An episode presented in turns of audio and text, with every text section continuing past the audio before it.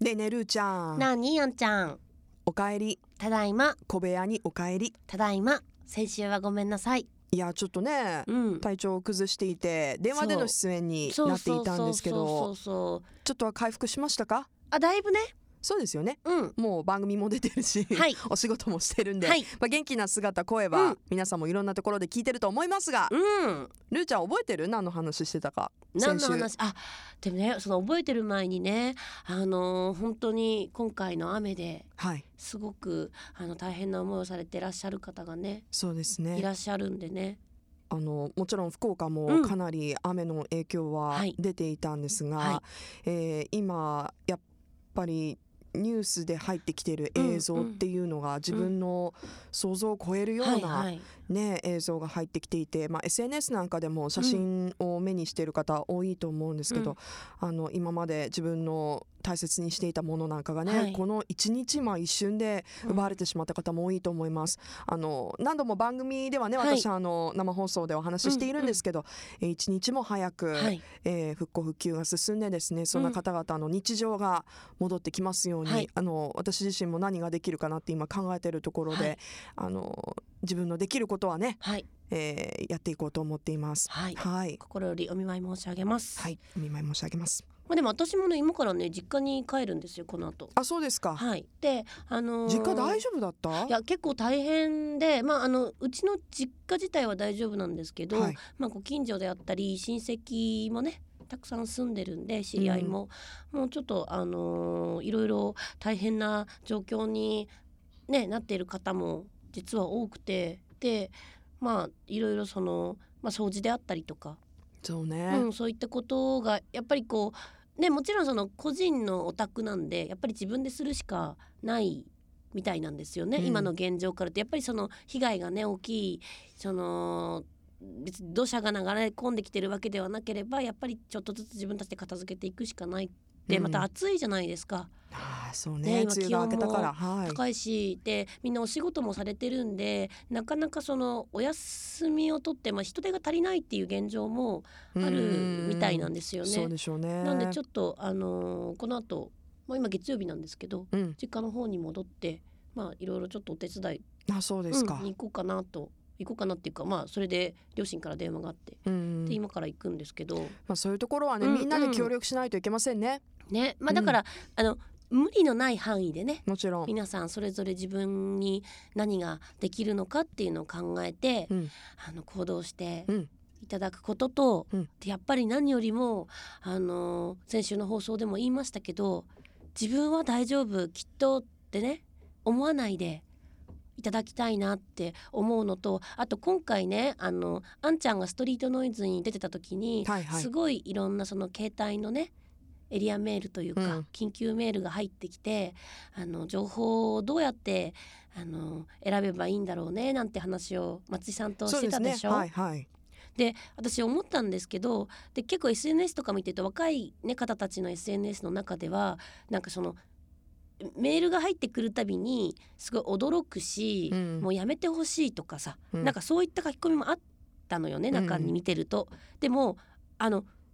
なんていうのそれに慣れちゃわないでほしいしはい。それをこ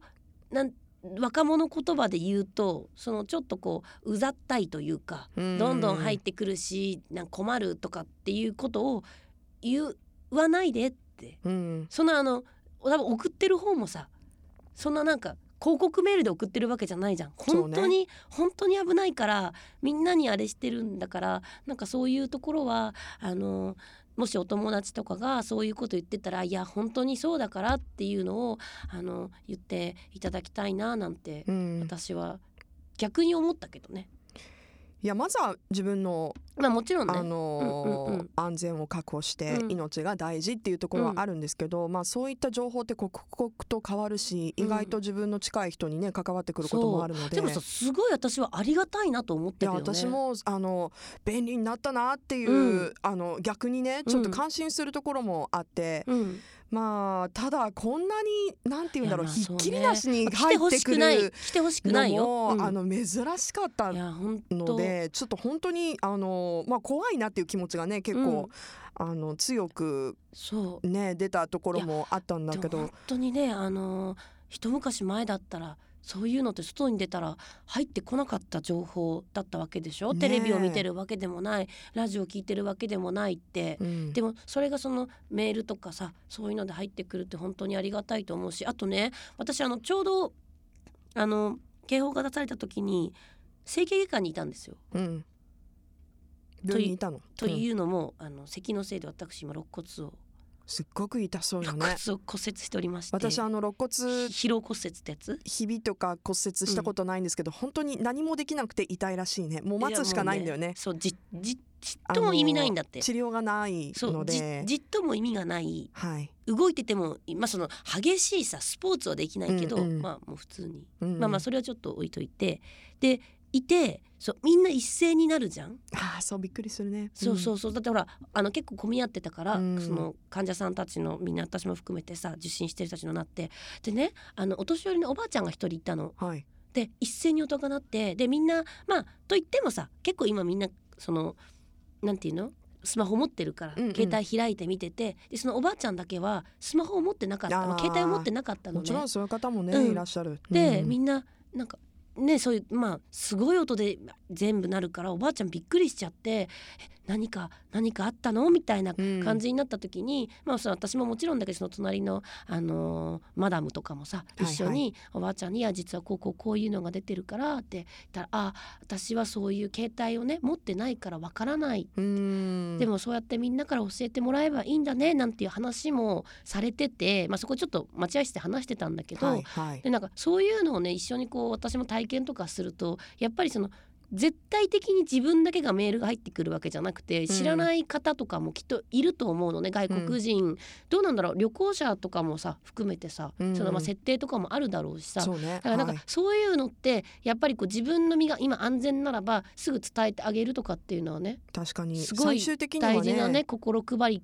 かなってまあもちろん自分の身が一番安全なんですけそうそどうそうそうとか思ったりしながらねなんか人間はアナログですからそういうところは本当にね、あのー最終的にどういうところで助かるかっていうのはわからなないので情報はでも、あののー判断する必要はあると思うんですけど、はいはい入れておくことにあそうそうそうそうそうあのーないじゃないうんあの損ーはね不利損ね、うん損うねん、損はないそうそうそうでまああのーそれこそ本当に慌ててる時って、うんす何も判断するのも難しいし余裕がないと思うのでそれこそ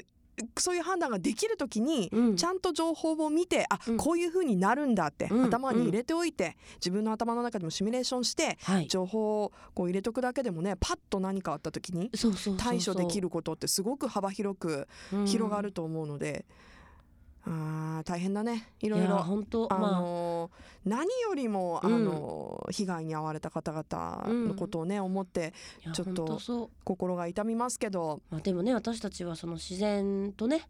一緒に共存してるわけですから、うんだからうんまあそこは本当に厳しい試練をねたまには経験しなきゃいけない現状っていうのはあるのかもしれないけど今後もねうんそういった状況になるっていうのは私たちがどうにかできるわけではないからでもそれでもやっぱりそこに何かこう私たちの知恵を振り絞ってなんかねうんいけたらいいなと思いますけどね。ね、いつどこで何が起こるかわからないので、うん、ね、そういったところは本当にあの頭に入れておいた方がいいなと思いました。あのーね本当微力ですみんなががね、ねうん小部屋もちょっとちょっとでもあのーちょっとくすって笑ってもらうようなねそううんねうんうんあのーコーナーを目指して、はい頑張っていこうねルーちゃん。そうね、うんじゃあ来週はお題をやっちゃいますか、やっとですけどはい、はいじゃあ来週はお題について話していきます。 Love FM Podcast. ラブ f m のホームページではポッドキャストを配信中スマートフォンやオーディオプレイヤーを使えばいつでもどこでもラブ f m が楽しめますラブ FM.co.jp にアクセスしてくださいね Love FM Podcast.